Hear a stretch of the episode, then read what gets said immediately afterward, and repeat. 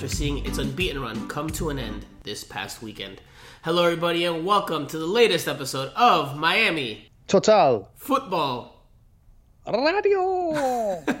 aka Miami Total Football Radio. That voice you heard is of El Primo Steve Brenner. I am Franco Panizo. You are listening to the number one podcast on Inter Miami, providing you all the news, analysis, and insight regarding the team. We also have opinions here, plenty of them, and we'll share those today. Steve, how are you doing on this fine Monday evening? Not too bad, not too bad. Watched the match um, in the uh, in sunny Parkland uh, with a couple of friends. Dave Stelnick, long-time fan of the show, was uh, was in the house and we watched it together. And we came away just a bit meh, really, just a bit unimpressed. Just a, not a great game, certainly for the Inter Miami persuasion, and just um, yeah, a kind of another backward step. I think we should just roll out the, the, the pods we do after they lose because I'm pretty much sure the, the, conversation, at least for the first part, is pretty much exactly the same as it has been. So uh, there you go. Well, there have been a lot of recurring issues over this first half of the season. Inter Miami is at 17 games. That marks the exact halfway point. We will touch on that and give an assessment of this first half of the campaign. Of course, we're going to touch on this match against New York City FC, which Inter Miami lost 2 to 0. We'll also preview Wednesday's game against the Chicago Fire. So there's a lot to get to. We'll also have our Q&A session at the end of the pod. So, Steve, plenty to talk about, plenty to dissect. So, let's get to it. Okay, Steve, so as we just mentioned, Inter Miami loses 2 to 0 to New York City FC at Red Bull Arena in Harrison, New Jersey. The game snaps Inter Miami's franchise record four game unbeaten run, and it cost the team a chance to continue to climb up the Eastern Conference standings. Inter Miami entered the night Saturday night in 12th place. It could have moved up to 10th place on that night, but it does not do so, and it remains in 12th place right now as we speak. This is the lineup that Phil Neville went with. He went with a 5 3 2 formation, not the 5 2 3 formation that we had seen in recent weeks, but a 5 3 2. And that had Nick Marsman in goal, Lewis Morgan as the right wing back, Kelvin Leerdam as the right center back, Nicolas Figal as the middle of the three center backs. Leandro Gonzalez Pires as the left center back, and the left wing back was Kieran Gibbs. On that first line of the midfield, you had just Gregore as the lone number six, the destroyer, the defensive midfielder, and just ahead of him were Victor Ulloa and Blaise Matuidi as central midfielders, an inverted triangle there in the center of the park. And up top, you had Gonzalo Higuain and Rodolfo Pizarro leading the front line. Now, Inter Miami gets off to a good start in this one, a positive start. We'll touch on that in just a bit, but they end up falling behind in the 20th minute. Valentin Castellanos scores a headed finish off of a great cross from Maximiliano Morales. Inter Miami's down 1-0 at that point. Still within reach of the game, but in first minute of first half stoppage time, Kelvin Leerdam is called for a blatant, blatant handball, as blatant as the lit up guitar at the Seminole Hard Rock Hotel and Casino. You could not miss it. And Valentin Castellanos puts away the ensuing penalty kick, 2 to 0. Pretty big hole for Inter Miami going into halftime, and they never really respond in the second half. They they fight, they compete, they show some effort, but not a whole lot of great soccer and never really get back into it. So, Steve, all of that said, what was your biggest takeaway from this defeat? What did you think about the match afterwards? Yeah, I mean, yeah, the the penalty was a you, it was it was unfortunate. His hands are up there. You know, you can't really do that. Um, no, just the same old same old problems really. Just a bit bit frail at the back, weren't they? In terms of I think the, the first goal, the header, they some someone lost someone lost him, and uh, he managed to put it away. And then yeah, they were having a bit of a on the ascendancy. Higuain had the chance, which I've now subsequently told was offside, but it was a good opportunity. You know, they, they were starting to create chances, and it just it just kind of petered out, didn't it? it conceded a second goal at the wrong time, and then didn't nothing really happened in the second half too much, did it? They they tried, they sort of hung it together without really ever looking like scoring, and they were just huffing and puffing. You know, Higuain looked a little bit off it, didn't he? I think. Um, yeah, it just was one of those nights where they just nothing really seemed to click into gear, don't you think? So I thought they started really well, and you know there was a lot of good things in those first 20, 25 minutes. Yeah, not solid. Just, not just, just, solid to start with. Not just solid. from the soccer standpoint, like even Gonzalo Higuain, for example, his demeanor and attitude, a lot of hand clapping, his teammates just looked very positive, and the team just in general gave me good impressions in those first 20, 25 minutes, even after conceding. Obviously, the goal, they had to do better there. Kelvin Leerdam shoulders a lot of the blame. He loses. Valentin Castellanos gets caught ball watching instead of marking the man. However, you also have to give credit to New York City FC and maybe some criticism as well to Kieran Gibbs because NYCFC overloads their right wing, Inter Miami's left flank, and Inter Miami just doesn't have the numbers capable of reacting and closing the spaces quick enough. Kieran Gibbs kind of gets stuck, not uh, stuck between two minds. He doesn't really press, press or pressure, excuse me, Maximiliano Morales, and Morales has all day and time to pick out that cross, and a player of his quality and caliber is going to be able to put that on someone's head more often than not with that much time allowed. So he does so. Inter Miami falls behind. They still were okay after that, I thought but they started to lose some control of the game slowly but surely. And then the second goal is a, is a gut punch. It really cost them. Again, I don't know what Kelvin Leerdam was thinking there, or he just lost concentration because uh, you know you you don't put your hands up like that to to block a shot, and he knew it. He knew it right away when the referee whistled it because you know he showed some signs of frustration there. Obviously, probably upset with himself. For me, the biggest takeaway, besides that good soccer in those first 20, 25 minutes when, you know, sh- the team showed and looked to be playing more of the style that Phil Neville is looking for against a good opponent, mind you. New York City FC entered the night in third place in the Eastern Conference, finished the night in second. And Inter Miami looked better than them for the first 20, 25 minutes. Looked a more dangerous team. Even though they didn't create a whole lot, they just looked like the more threatening team, dictating the tempo. That showed me that that maybe Phil Neville's philosophy they're starting to to hit the initial points or they're they're finding the starting points to play the style that Phil Neville really wants. That this is a work in progress. But but then afterwards, after the game, when Phil Neville in the post game press conference says that players got away from the game plan, that to me is pretty concerning. At the very least, eyebrow raising. At the very least. Because if you're 17 games into the season and one goal is making certain players or the team not follow the game plan anymore, then that raises the question yet again as to whether to me uh, to me I don't know how you take it, but to me that raises the question yet yet again as to whether this team is bought into what Phil Neville is selling, his philosophy, and you know how he's selling it. Because maybe one player, maybe two players don't follow the game plan, but if several players are not following the game plan just because you go down a goal when the game is still in reach, I think that I think that that's that's pretty concerning in general for the team and its demeanor and its outlook for the rest of the season. Let's quickly hear what Phil Neville had to say after the game, and I'd love to hear your thoughts because because we haven't talked about this yet. So let's hear this from Phil Neville. Uh, we lost our composure. We lost our composure. We started to do our own individual bits that we thought that would help the team, but obviously if we just stuck to the plan uh, like we did in the first 25 minutes. We would we would have continued to dominate, and that's that, that's my frustration is that the uh, is that when when you, you have a little bit of a setback like the first goal, you just got to keep keep believing in what you're doing, and, and that was what was give us a real good foundation in the game. Primo, when you hear that quote from Phil Neville, again, you've had a couple of nights to dissect it and marinate on it.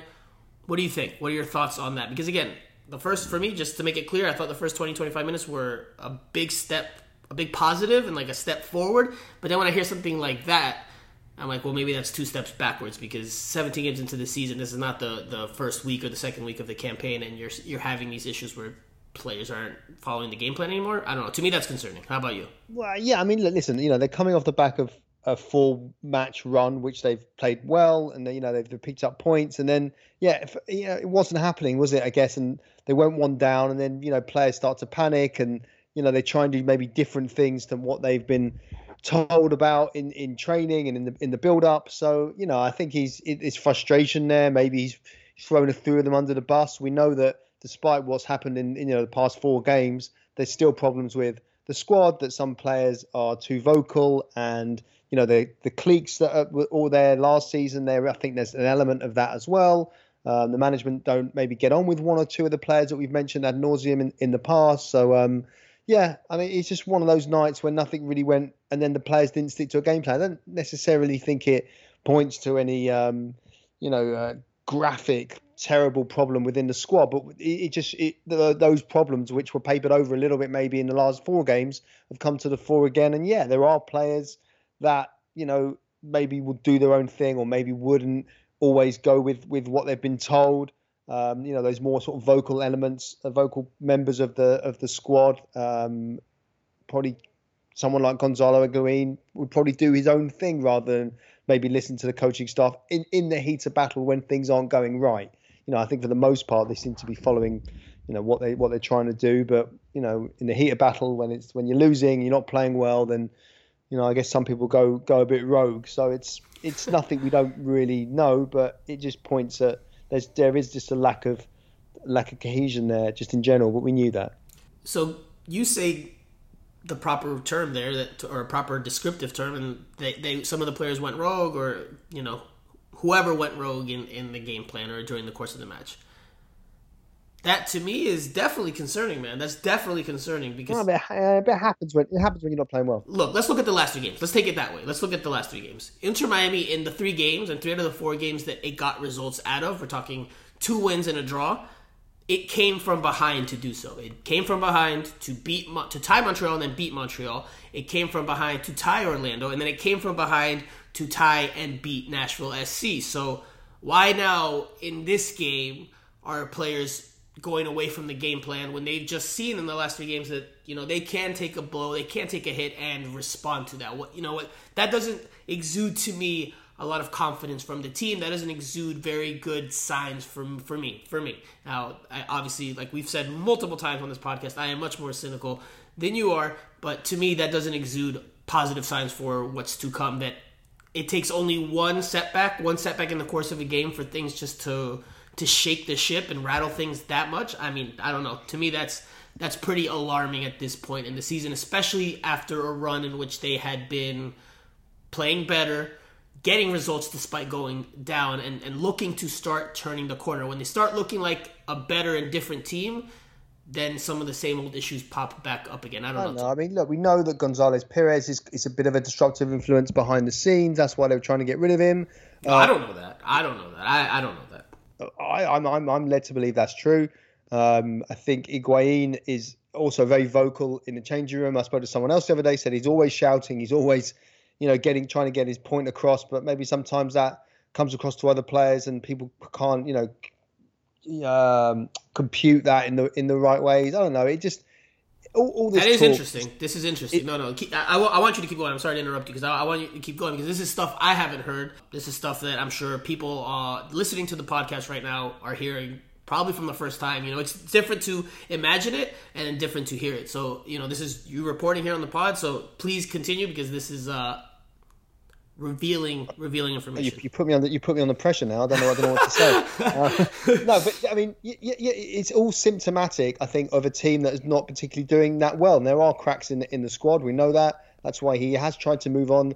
Gonzalez Perez. That's why they're not really sure about you know Higuain and the way that he kind of fits into the the squad or doesn't fit into the squad. I'm sure if you know if they can get him playing well, that's one thing. But I think he carries a lot of a lot of weight and influence and um, it doesn't doesn't help the team sometimes. It helps in a positive way, but sometimes it could be a negative effect as well. So, um, but I think when when they, you don't play well, and I, I think that's when the, the you know the cracks start to widen. I had heard, speaking of locker room, I had heard that after the game against CF Montreal, was it where he scored the brace? That, that's the game where he scored twice. Yeah, and, and he he dedicated to his mother afterwards.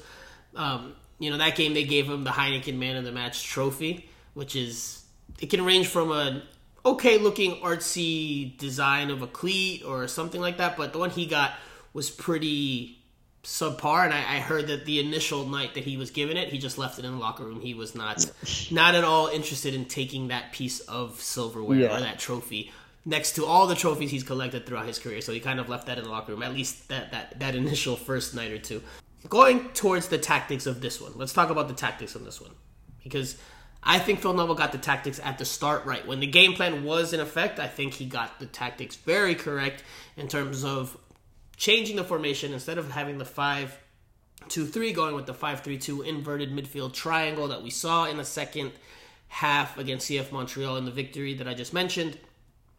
and that was done to clog the middle, to not be easy to play against, to match numbers that NYCFC had in the center of the park. And I think that worked for Inter Miami. I also think they were able to rightly and smartly look for the spaces in behind New York City FC's defensive line because NYCFC plays a high line. So that means that their their team is further up the field. It, it, that's the posture they normally occupy. So there's spaces in behind. So a lot of Inter Miami's success in those first 20, 25 minutes were long balls over the top. A lot of them came from Leandro Gonzalez Pires, who I thought was Inter Miami's best player on the night. I know you're you're not as sold on him, but I thought he was Inter Miami's best player on the night. He helped Inter Miami penetrate NYCFC's defensive third with those with those route one hits up the field, those long balls. Found one to found at least a couple to Lewis Morgan. Hit one that was misplayed by James Sands, and Victor Ulloa gets on the end of it before he tees up Lewis Morgan for for an opportunity. I believe he also may have hit the one that, that finds Gonzalo Higuain streaking before the ball hits the, the top of the crossbar, the ensuing shot, but that play was called back for offside. I know the broadcast didn't didn't catch that, and the, not even the highlight package caught that because the highlight package includes that play from MLS. But he was offside on the play. If you watch the broadcast again, Sean Johnson takes the ball after after the whistle and takes it far upfield before before playing it. And even if you look online at MLSsoccer.com, it's officially ruled as an offside on that play. So, regardless, Inter Miami started the game bright with the tactics. I don't know if Phil Neville got the lineup right though for those tactics. I again, I will reiterate that I think the tactics used worked and they were effective for those first 20 25 minutes until the goal came things started to to come undone but but I don't know about the ta- the excuse me the the lineup because one Kelvin Leerdam started in this one as one of the three center backs. He had struggles. He was at least partially, if not directly, to blame for both of the goals Inter Miami gave up. And that was one question I had before the game. I thought Christian Makoun should have been starting. We can jump into that a little bit more detail in just a moment. I also thought starting Rodolfo Pizarro in this type of setup didn't make a whole lot of sense because Rodolfo Pizarro is a player that likes the ball to his feet. He likes to combine. He likes to check back and, and, and try to get on the ball. Not a player that likes to run in behind the defense, stretch the defense with, with speed because he's not necessarily the fastest player. So if Inter Miami is going to go look for long balls and hit long balls, then I think they needed someone with a little bit more pace, like like Lewis Morgan did on the right side. Lewis Morgan was Inter Miami's biggest attacking threat in the final third. He had, I think, five shots, and two or three of them went on target. He also had that double deflection that just skimmed past the the far post. He was the biggest threat, and that's because he was constantly getting in behind NYCFC's high line. Nobody really could do that on the left side. Pizarro's not going to do that. I think there was one play in the 16th minute where he's kind of feeling the game out, trying to figure out what to do. Kieran Gibbs has the ball on the left flank as the left wing back, and he's looking to hit the ball long into space. And Pizarro, you know, he, he doesn't feel the game that way. He doesn't see the game that way. So, you know, you hear Phil Neville on the broadcast say, Rolo, Rolo! And, you know, by the time Rodolfo Pizarro tries to react and try to make that run, the defense has already reacted and, and, and Kieran Gibbs, you know, doesn't doesn't make that play. So I think he should have gone with someone like Indiana Vassilev there. Obviously, he doesn't give you maybe the, the experience or the quality that Rodolfo Pizarro possesses, but in terms of speed and in terms of this game and this game plan, I think he would have been a better fit as well. What are your thoughts? Yeah, I guess it, you know Vassilev probably would give have been given the more give the team more of an outlet. I guess he's more energetic. Um, it's just it's just difficult, isn't it, when you're sort of looking for a goal threat or you you know you know you need to score goals. There's only really one guy you're, you're looking at, and it, you know it's, it's Gonzalo Higuain, but yet he he kind of he's not as mobile as, as he was, and I guess that then in, in, impacts the rest of the the rest of the team. When, Absolutely. Whereas, yeah, if he would have gone maybe with a bit more of a dynamic sort of lineup, then you're sort of sacrificing goal threat for you know the potential of probably you know stretching the game late on or you know I, I don't know it's, it's difficult again it's it's like we say we keep going around in circles but it's a lack of it's just a lack of a lack of options isn't it because I think they've, they're losing faith in in Carranza or have lost faith already and then you're not left with a hell of a lot really are you I mean Robbie Robinson maybe up yeah up top but um yeah. you know Lewis Morgan's not in great form he, he kind of flickered on Saturday night didn't he but he hasn't consistently produced the kind of performances that he did he produced last year. Yeah, no, I, I, mean I agree with most of what you said, but in terms of this game plan, if you're going to have Gonzalo Higuain up there because of the quality he possesses and the finishing abilities that he has, and you're going to play this game where you're going to hit long balls up the field, then you need some speed out there to help you with that because Gonzalo Higuain it's clear as crystal. It's been clear as crystal since he arrived in MLS. He's not a player that will stretch a back line. He doesn't make those runs into space over the the, the shoulder of center backs. He just doesn't have the speed. Doesn't do those make those runs anymore, barely. So he, he likes to have the ball at his feet and try to dictate play from there. So that I think that makes it even all the more important to have someone with speed next to him in the front line if you're going to play a game plan such as the one Inter Miami tried to on Saturday. I think, again, Indiana Vassilev should have started over Rodolfo Pizarro. I get Rodolfo Pizarro as a DP. I get as a head coach, it might be tough to take someone out that on paper or even in practice is, is someone that has quality and that should be able to translate that onto the field, but you have to take form into consideration. You have to take the game plan into consideration and the opponent and, and the matchup. So I think that's where if Phil Neville could go back and do it again, I think he would absolutely start Indiana Vassilev over over Rodolfo Pizarro, and I think he would contemplate much more much more starting Makoun over Leerdam. Of course, hindsight's twenty twenty, but you know even with Makoun and Leerdam, Leerdam's not a natural center back. He's he's more of a he's a, he's a right full back, can play right back, right wing back if if needed. Has played some center back as of late, but it's not his natural position. We saw that clearly with with the two goals or the two plays that led to goals on Saturday, and I think Makoun has had a little bit more time at center back. Also, not necessarily his natural position, but has played there more and looked really good against Nashville SC in in that three center back lineup. So, Steve, switching gears, we're at the halfway point of the season. Inter Miami's in 12th place with a 4 9 and 4 record. Now, they just came off a somewhat decent run, four games unbeaten. Obviously, that, that changes with this last result, but they're still in 12th place. They're they were eight points shy of the playoffs as of Saturday night, but that changed with Sunday's results. Inter Miami is now 10 points behind CF Montreal for the seventh playoff spot, the final playoff spot. Inter Miami does have a couple of games in hand over a, most of the opponents in the East, but things again are not looking all that bright, even with the recent improvements, because they have 28 goals conceded. That is fourth worst in the Eastern Conference, and they have 15 goals scored. The worst output in the East and the second lowest in all of MLS, just ahead of expansion side Austin FC. So, Steve, we've had 17 games to assess this Inter Miami team, this 2021 side with Phil Neville as head coach. What is your assessment of how the team has played up to this point? you're not going to ask me again what would happen if Diego Alonso was still in charge. hey, I didn't ask you that. That, that was a question. Checker. That question came from the Q and A session. I didn't ask you that, my friend. All those questions should be banned from now on. no, I mean, I'm sure if, if ever we got Phil Neville on here, he'd say that it's you know they're they're trying to rebuild. It's it's it's been slow going. They've you know they probably could have done with a couple of more wins. It's been very average, isn't it? Really, I mean, it's not not not average? a great deal. Average, below, below average. Yeah, I mean at best. I mean, only four wins from 17 is, isn't isn't great, is it? They haven't really been scoring goals.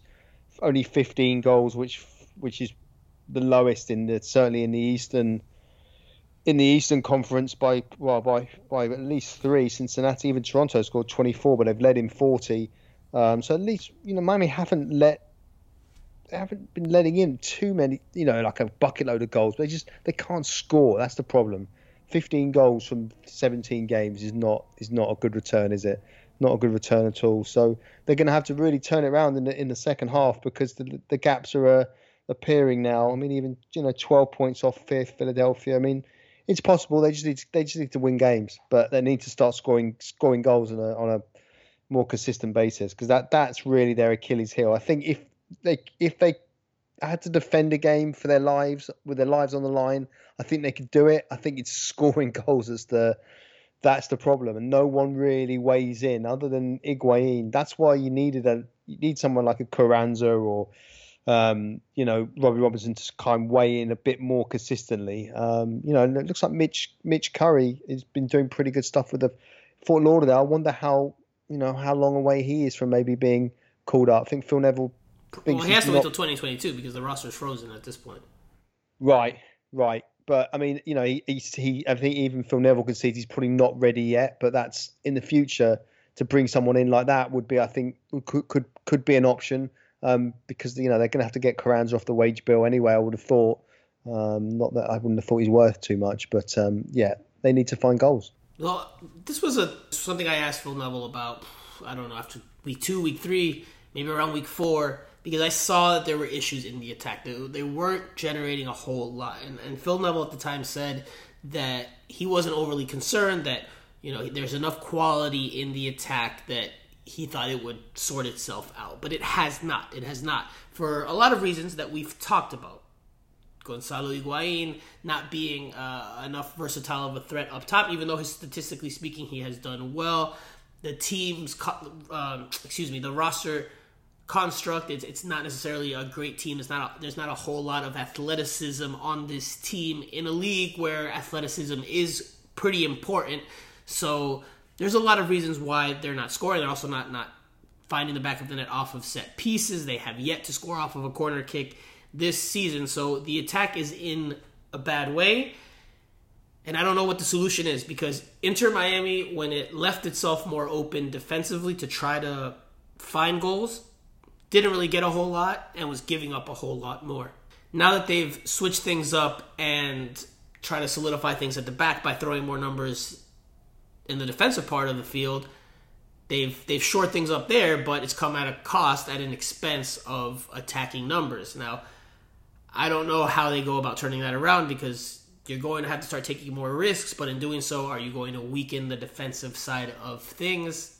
Balance is key in soccer, balance is key in football. Inter Miami is very unbalanced, and finding a solution at this point in the season with no more reinforcements on the way is is Phil Neville's job, but it's a definitely a tricky, tricky challenge. Steve, let's quickly listen to what Phil Neville said after the game about his assessment of where things stand at the halfway point of the MLS season.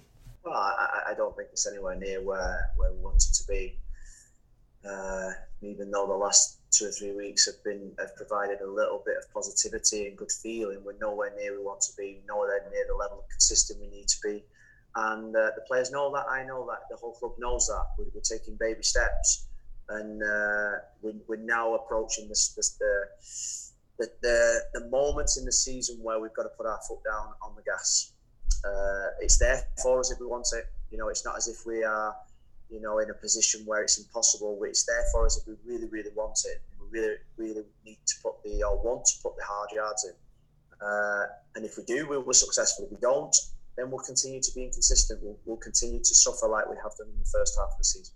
Steve, Phil Neville was very real there. He was very honest about where things stand. Clearly, not where Inter Miami thought they would be or would like to be. Far from it. This is a team that Jorge Mas said back in February when we spoke to him at the jersey unveiling. They wanted to be a top three team in the Eastern Conference. Clearly, that's not happening what is your outlook for this se- rest of the season, Steve? And I don't, and I don't, I know you're gonna, I know you're probably going to say, well, they could do it. You know, just like Phil Neville said, they they can do it if they really want to. If they really want it, it's there for them. But what do you think happens? What's your perception, or what is your outlook on Inter Miami? Think, Does this team make the playoffs? Does this team finish above the the playoff line? Because me, if we go back to the preseason uh, predictions, you and I both said Inter Miami finished seventh just above the playoff line and made it into the postseason. Does Inter Miami reach the playoffs, Steve? Yes or no? Why or why not? I think they. I think it's going to be very similar to last season. I think they're gonna. It's going to go to the wire, and they're going to sneak in, just. But it's not going to be pretty, and it's going to. It's going to go right down to the to the last game, and purely for the fact that I just don't think.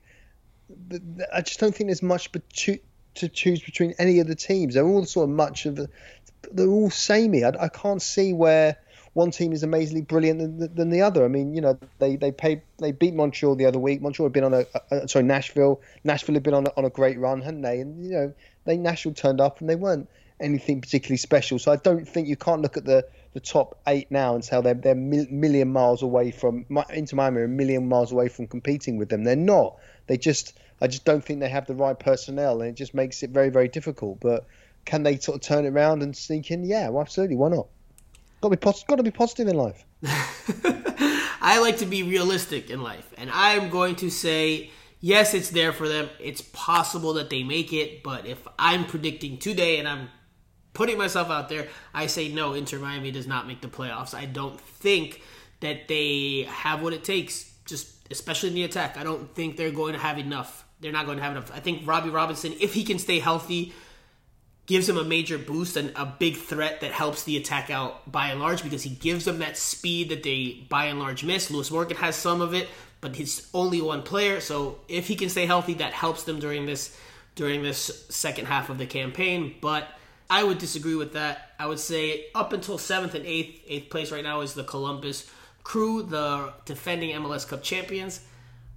Inter Miami, there's a big gap between Inter Miami and those eight teams. For me, for me. After that, 9, 10, and 11, Inter Miami, to me, is interchangeable there. If it makes a push, it can it can compete for those spots. But for seven and above, which is where the playoff line is, I think that's I think that's that's too big a gap, too big a bridge for them to jump this season with the team that they have and the issues that they have. Now, what would help Inter Miami tremendously, tremendously in terms of being able to push for a playoff spot is winning games at home. And that starts this week with the Chicago Fire and Toronto FC, two teams that are in the lower half of the Eastern Conference. Two teams that on paper you need to beat because they're especially Chicago, they're direct rivals for those final playoff spots. So very important to start winning games at home. Inter Miami's only done so twice this season, but the good news is that both of those times have been in the recent weeks. Steve, let's leave it there for now. We're going to dive into the Chicago Fire game on Wednesday after this quick break. And we're also going to touch on Matias Pellegrini, who played for Estudiantes this weekend, his first game since returning to the team. And he also talked about Inter Miami. So we'll touch on that as well after this you know the importance of the two home games. They're, they're, they're with clubs that are in and around us in in in the, in the conference. So there's no time to mope. There's no there's no time to point fingers or start blaming and, and criticizing. It's time just to this league is brutal where you just got to lick your wounds and move on. I've seen it with other teams you know, they lose a game, they then go on another four game unbeaten uh, stretch, and that's what we've got to do. We've got to bounce back now. We've got to show we can we can take this disappointment and, and move on to Wednesday night. Okay, Primo.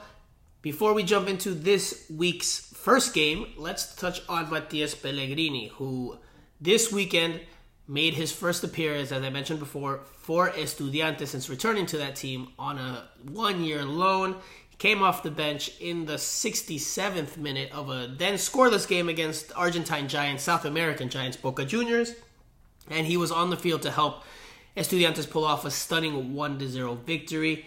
Pretty good start for him in his life back in Argentina after a tough and tricky first eight months of the year, seven months of the year, because of the situation he found himself with Inter Miami, which we know about by now. Steve, he also did a press conference last week before the game, and he briefly touched on some things regarding Inter Miami, mostly about Estudiantes, because it was obviously a press conference in Argentina. More people were asking him about his return, not necessarily about Inter Miami, but there were a few questions. He did say some things about the team, including that he thought he was off to a good start this year before everything that happened with the Matuidi Gate investigation and the sanctions that led to him having to be bought out and not eligible to play this MLS season. Let's let's just touch on one of his quotes here.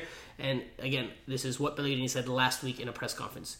Quote, this year, I felt like I started preseason incredibly. I felt very good and was playing really well in the friendlies. Then what happened afterwards happened, unfortunately. But I see the experiences as a good one.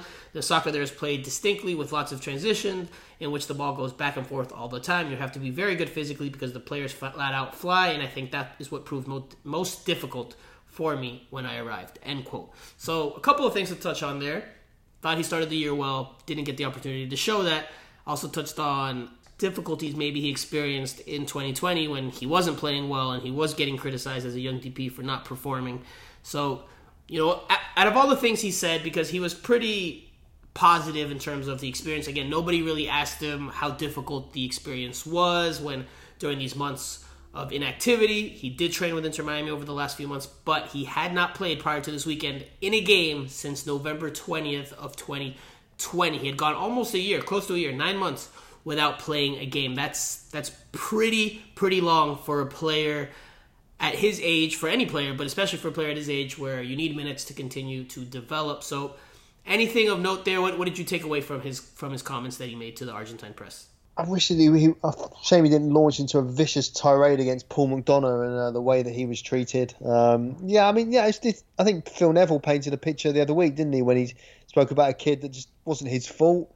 He didn't do anything wrong. He just wanted to play and, and make an impression, um, and, and was denied that because of what had happened previously, you know, with the front office and, and what they did. So I think you know you got sympathy for him. It's not his wasn't his fault. Um, you know, and he's just a young he's just a young kid. That he's only 21 years old. So um, pleased that he's you know he's found himself you know a new a new club and it's it's started well and he can kind of move on with move on with it because it didn't you know this dream move that he, he got just didn't it ended up to being a bit of a bit of a nightmare really and I guess that just uh, again symptomatic really of the problems in the front office and off the pitch that the, the club were were dealing with. So it's uh, it's it's at least it's good to see that he's now going to get some gains under his belt and his career can move forward because it was it was stalling, wasn't it? But very very badly.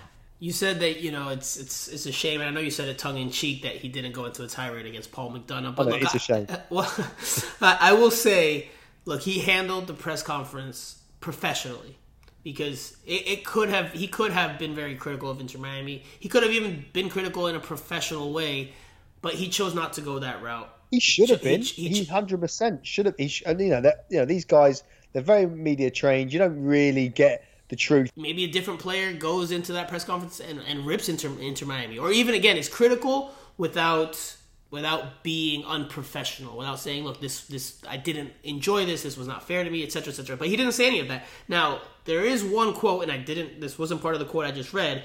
He says, "quote I do not know if I can tell too many details." Quote, uh, end quote. Well, he also says, "But we look for a return to Estudiantes a lot." End quote. This was in Spanish, of course. I'm, I'm translating it to English.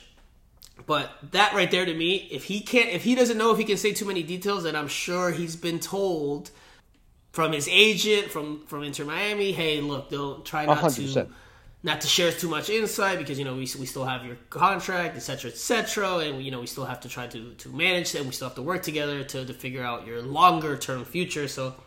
Um, yeah, I would imagine that that's that's part of that. There, that to me is how I, I interpret how I interpret that that part of that quote because look, he wasn't able to speak to us. We were never able to speak to him during the course of this year, during his whole spell from preseason when things weren't even going south yet or hadn't gone south yet till the sanctions came and then even after that we never got to speak to him. We saw him at training when we were attending training sessions but weren't ever able to speak to him. Inter miami withheld him from talking to the press locally.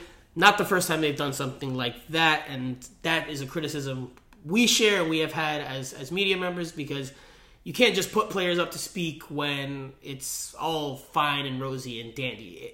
It, part of sports is facing the music when things go wrong, and hearing Pellegrini's side of things at that time would have probably been a good story in general, but it also would have been just good for him to, to be able to express, hey, this is what's going on and this is how I feel about it. But regardless, that's something separate from here. I just do think it's it's time to put a little bit of a light on Inter Miami trying to prevent players from speaking when things go wrong or when things are not as rosy as, as they want them to be. Now, Steve, you were you're about to say something before, and I and I and I cut you off or interrupted you, so I apologize. But what, were you what were you going to add there?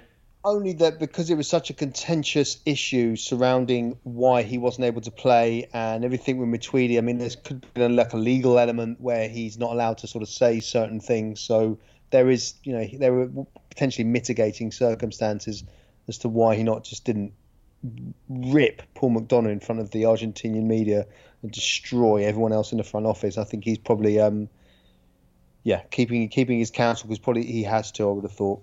So you're saying that at some point when that when this contract with Inter Miami expires or runs out or is oh, ripped he's up, going to let rip. You wait. He's gonna just do a Game of Thrones style Dracarys and just flame throw everybody in sight and uh, let him have it. I mean, look, I wouldn't, Yeah. I wouldn't put it, I wouldn't be surprised because you know Inter Miami, with regards to him, probably deserving of of that. It was, you know, again, he was hard done by, not his fault at all, and he was cost a good bit of time in terms of his development and, and his playing time. So yeah, I wouldn't be surprised if that happens at some point in his career. But as for now, he's he's handled it very professionally.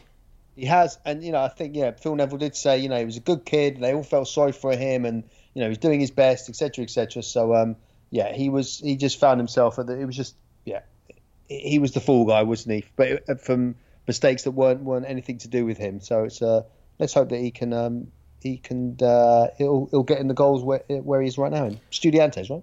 Yeah, yeah. He's at Estudiantes de La Plata, his childhood club. Good for him because again, he was a victim of a very scandalous ordeal here, not by any fault of his own. Switching gears to this midweek game, the Wednesday night match at Drive Pink Stadium in Fort Lauderdale, Florida, against the 10th placed Chicago Fire, which are four points above Inter Miami in the standing. So Inter Miami cannot leapfrog them even with a win, but winning here helps close the gap. Losing would make the gap even larger. So, Steve, for you, what do you think are the biggest keys to the game for Inter Miami? Let's start there, and then we'll we'll go to for, to what Well, to expect from the Chicago Fire. Yeah. Yeah, I mean, as you said, I think you know he, he, he may look back at his selection, so you could anticipate probably there will be change. I think he, he has to change it around slightly, maybe go with a different dynamic, you know, up up top. Um, it's just yeah, like I say, just I know he has left Higuain out on, on fitness grounds before. I do think he's looking leaner. Definitely, shot. I've, I've not seen him naked. Um, I, I, don't know, I don't know your, your your locker room sources. He looks leaner in the Inter Miami shirt now. Let's put it that way. Um, so whether or not he would drop out, and then they yeah they do go for like a Robbie Robinson and Indiana Vassilev sort of Lewis Morgan pronged three attack. I don't know. Um, it's worth it. Look, they're going to be at home, so that at least they can you know they could be on the front foot against the Chicago team that haven't you know also struggling in confidence, and they're not facing one of the top teams. Even though you tell me there are top teams and bottom teams, even though I think everyone's the same. Um, so I just think they've just got to go on the front foot, whatever team, and just have a high energy just for those first 20, 25 minutes, and just just try and get ahead, and then and then keep keep the pressure on. Because like I say, the Chicago team has, has been in the mire, just like Miami have. So the Chicago Fire are currently on a four-game unbeaten run with back-to-back wins against the Columbus Crew and the New York Red Bulls at home. Before that, they tied the New- uh, excuse me, they tied New York City FC and they tied the Philadelphia Union. So Chicago is like Inter Miami very recently similar. is is on a Very similar last six is pretty much exactly the same. Others Inter Miami have lost one more, and they've. That's it. Yeah, yeah, yeah. It's, it's very very similar records. Very similar. So, so, right. So the Fire are coming into this one with some confidence, with some momentum. Inter Miami is at home. They have shown good moments of possession and good moments of passing sequences. I won't say necessarily attacking sequences, but passing sequences. I think Phil Neville will change the formation slightly. Not a lot, but slightly. I think he goes back to the 5 2 3. Not the 5 3 2 that we saw this weekend, but the 5 2 3 because that's what's worked for Inter Miami. In this last game again against New York City FC, he changed it to try to match up numbers in the center of the park, which again I thought was was a good idea. But against the Chicago Fire, especially at home, I think you need to throw more numbers forward and not be so reactive, be a little bit more proactive. And I think Robbie Robinson might be able to go on this one. Again, we have not spoken, or not again because we haven't mentioned this, but we have not spoken to Phil Neville and the team yet this week. Ahead of this game, we will do so on Tuesday morning. So we, we haven't gotten an official update on Robbie Robinson, but last week Robinson had already returned to training. Phil Neville had just said that the Saturday game against New York City FC might just have come a little bit too early for him. So I expect Robbie Robinson to come back into the lineup.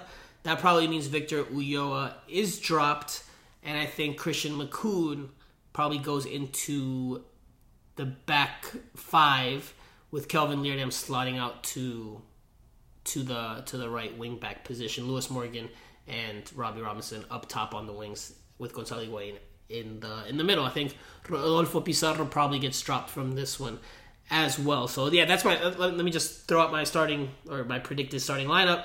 Marsman in goal, Leerdam at right wing back, Gonzalez Pirez as the right center back, Figal as the middle of the three center backs, Christian Makoun as the left center back, Kieran Gibbs as the left wing back, and then your midfield will be comprised of Gregore and Blaise Matuidi up top. I think Lewis Morgan, Gonzalo Higuain, Robbie Robinson. That's what I think Inter Miami goes with. Now, we touched on the Chicago Fire just a little bit. They're not scoring a whole lot of goals as of late. They only have 21 this season.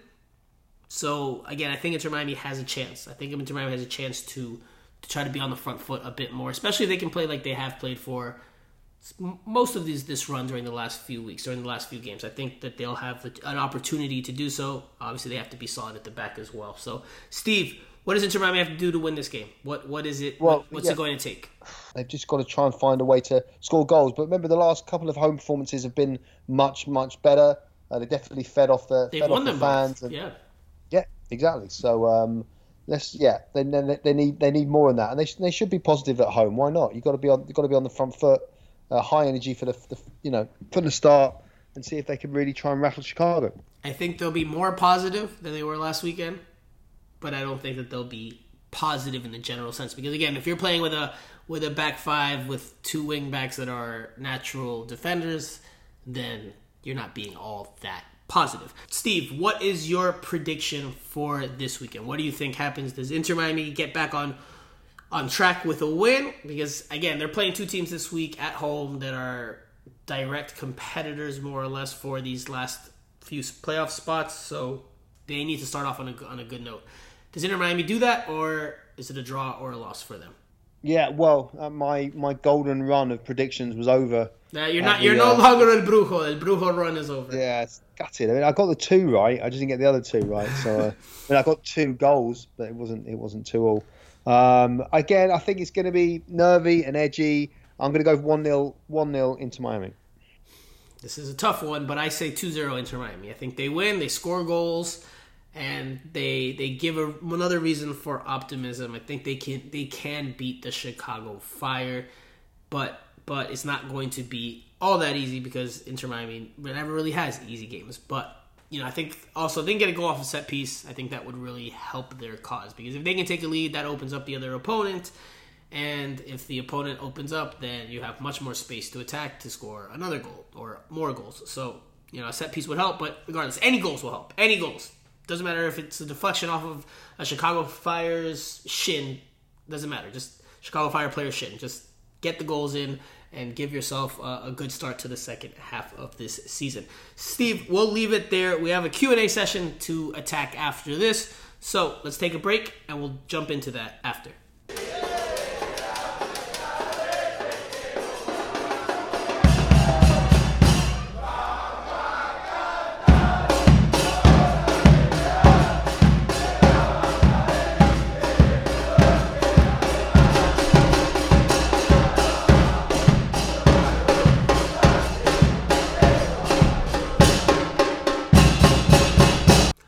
Primo. Q&A time. Let's jump right into it. First one comes from Elder Bar, and he says, The subs were horrible, worse than the starting 11 versus New York City. I love Morgan, but I feel he needs to come in as a sub at this point. He's not as effective and too predictable. Thoughts? And do you think, this is the second tweet, and do you think that what we saw versus Nashville is the best this team can reach? Primo, do you want to start there, or do you want me to start there? Yeah, I mean, Lewis Morgan is, is, is a bit of an enigma, isn't he? Kind of we wanted to kind of you know return to the form of last year. I don't think you know maybe the the team aren't functioning. Well, I can't say the team were functioning that well last year. They were terrible last year as well, weren't they? But um, uh, yeah, he's just he's just he's lost a little bit of that zip, maybe a bit of confidence. I thought there was little sparks on on Saturday night. Yeah, but I mean, yeah, give give, give him a rest and bring someone else in. It's just could he come in for Vassilev potentially? Maybe that's that's possible, but yeah, still still hasn't hit the heights of as what he did what he did last season. Um, but there's still a good player in there. I love when you say that. Look, I think Lewis Morgan had a very positive game this weekend. I thought he was the second best player for Inter Miami after Leandro Gonzalez Pirez. I agree that he's been much more inconsistent this year.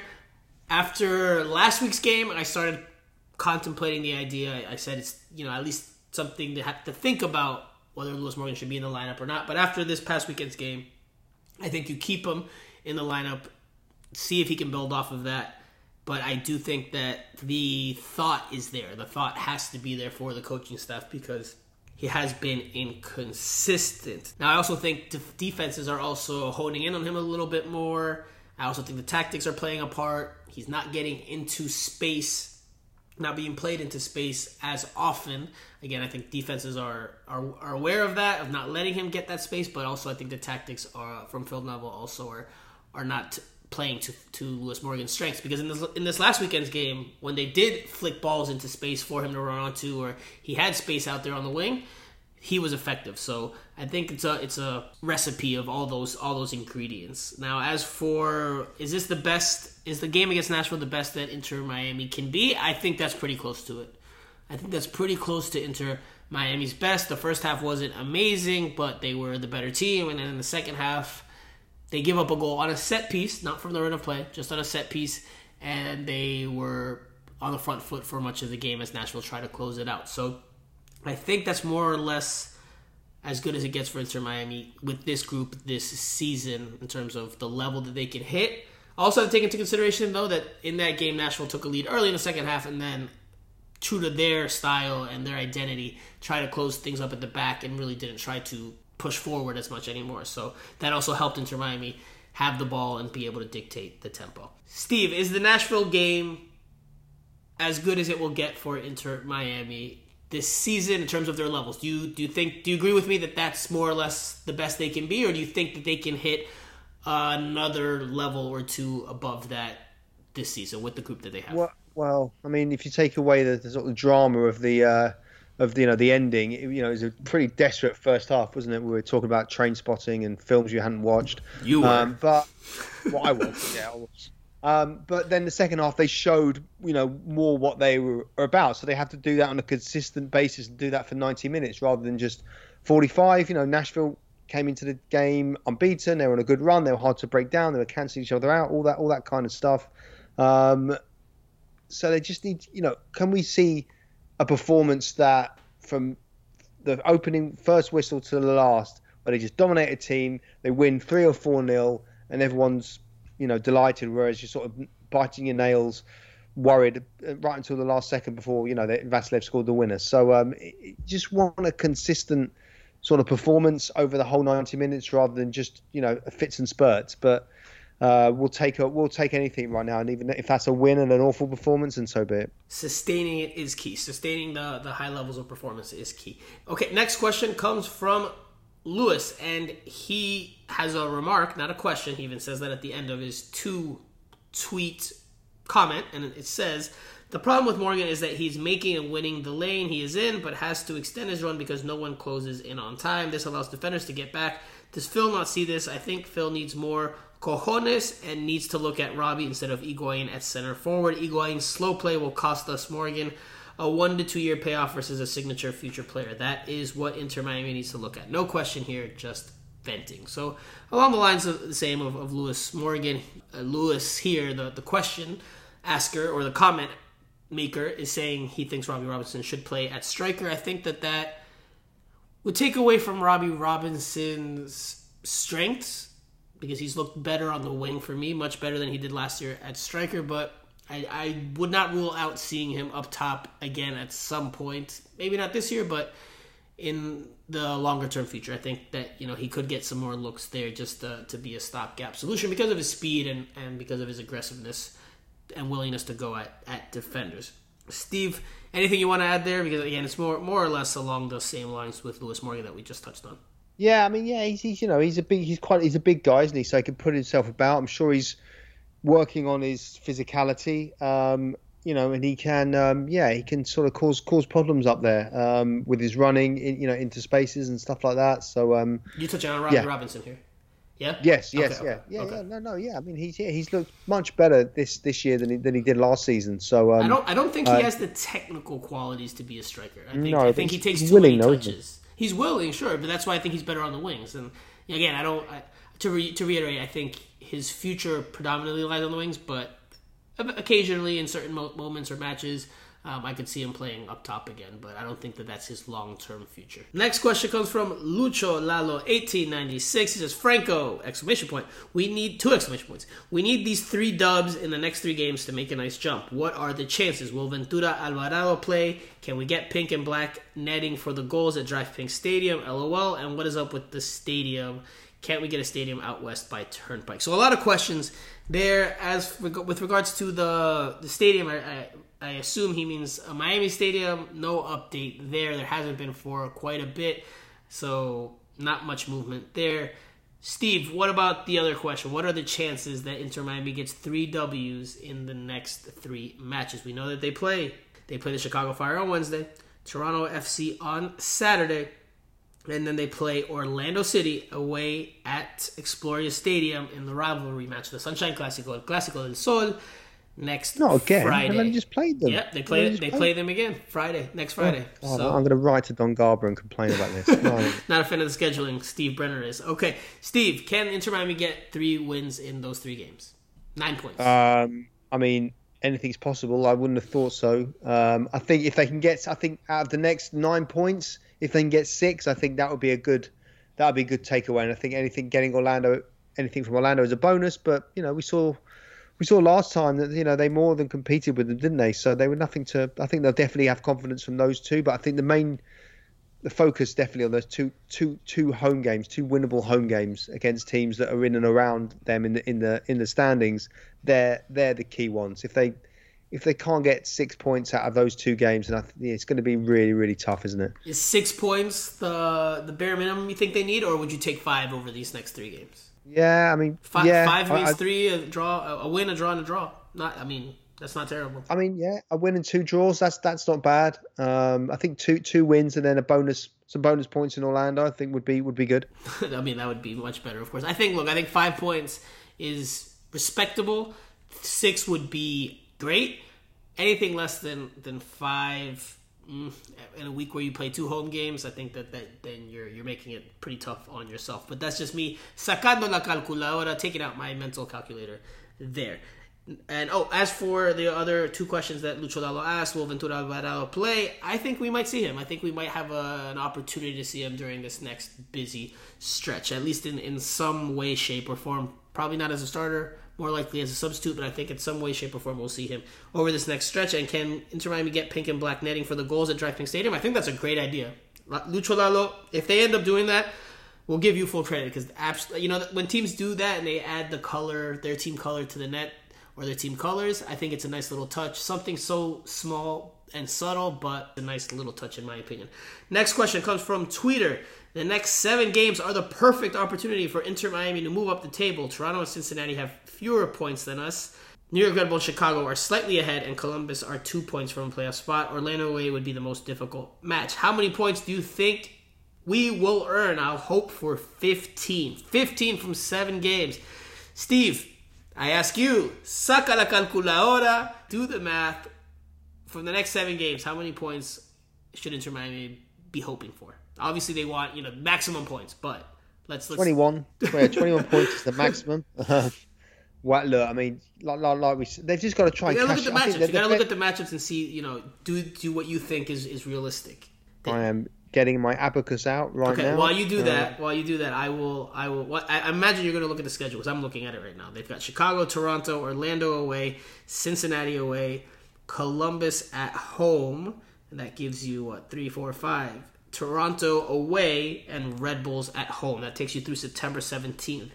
Yeah, I mean, it's not. It's not. I don't fancy them against Red Bulls or Columbus, but I fancy them against everyone else. So what is? So you're saying 12 points? What do you- Yeah, so yeah, um, no, f- uh, 15 points maybe. So you're saying same as Tweeter. You're saying 15 points. I think they'll beat Chicago. They beat Toronto. They're probably losing at Orlando.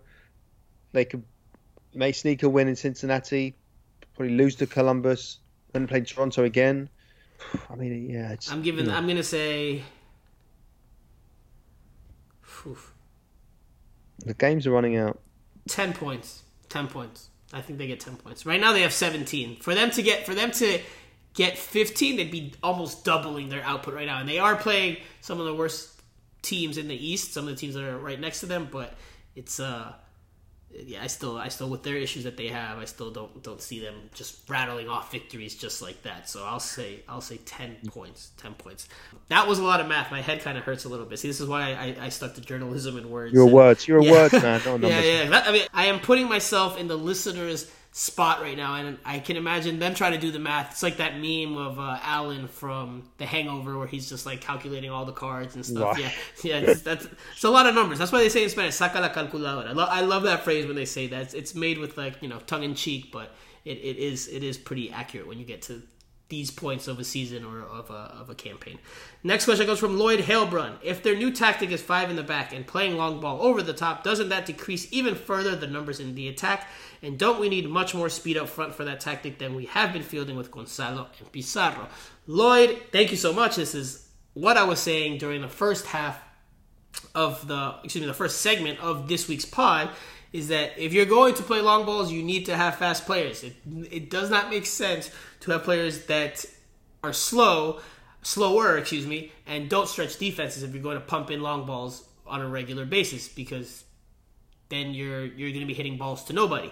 So I agree with that. As for does the five in the back equal less numbers in the attack? Yes, it does, and that's what's helped Inter Miami be a little bit more solid defensively, not give up as many goals, have more chances to compete, and be able to take games late.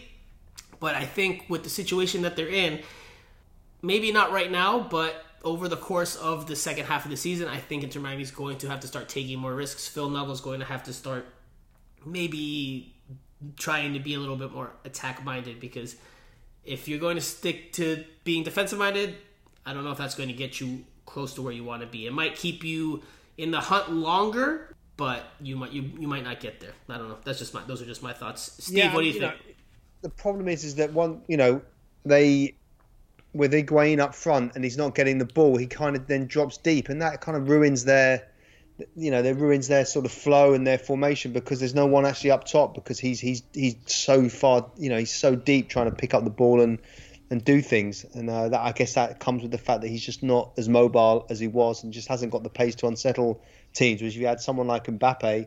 You know, on the last defender. what? No, I'm just saying, what?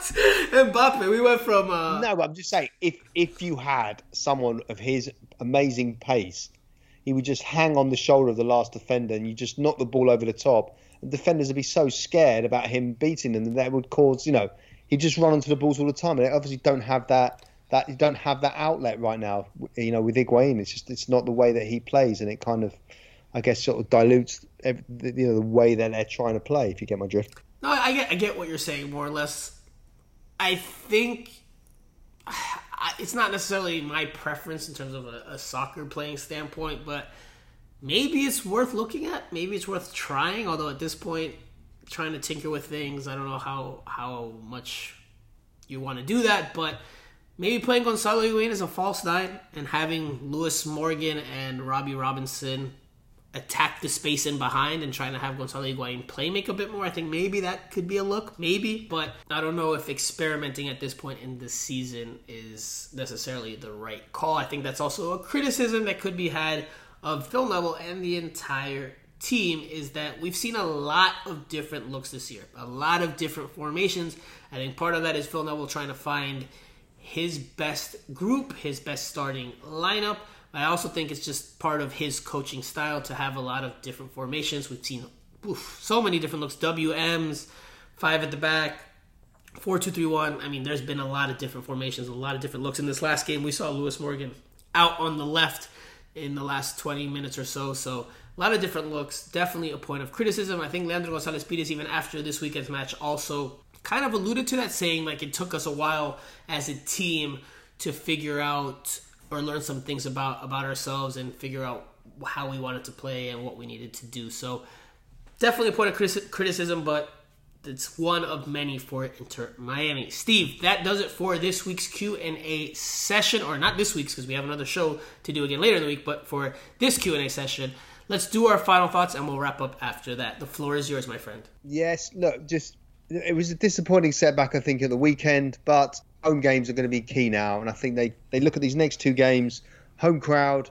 you know, the fan power behind them, all that stuff. Um, you know, they've got to just try and eke it out. I think it's definitely going to go down to the wire. Um, in terms of the playoffs, it's you know, it's it's very they're very up and down. But I think you know, two wins, I think, and everything would look just a little bit different. It's a massive week for Inter Miami. A massive week. Anything less than, I mean, six points is is the target, but anything less than three will probably paint a pretty grim outlook for the rest of the way and probably make fans realize that this is not going to be salvageable. So a huge week for Inter Miami. My final thought is something away from Inter Miami, and it's that Lionel Messi in that PSG jersey that we saw him hold up and take pictures with last week. We didn't talk about it last week, but man, that was very, very interesting to see. Just completely different than what we're used to. Of course, obviously, he didn't play over the weekend. He's not ready to perform yet for the team or compete for the team. But it was definitely a bit of a surreal, surreal image to see him in a different club jersey. So we'll see how he does this season with PSG. I'm looking forward to seeing him in that MNM front line if if Mbappe stays. Messi, Neymar, Mbappe that that could be some delightful soccer with with quite a bit of speed. I know Steve Brenner mentioned Mbappe earlier, so figure I'd drop him, name drop him in there as well. But that does it for this show. We'll be back again later this week to review and recap the match against the Chicago Fire and preview the weekend game against Toronto FC. As always, please don't forget to follow us on all our social media channels and give us a review, por favor on Apple Podcasts, formerly known as iTunes. It helps us out tremendously. For Steve Brenner, I am Franco Panizo. This is Miami Total Football Radio. We'll talk to you guys again very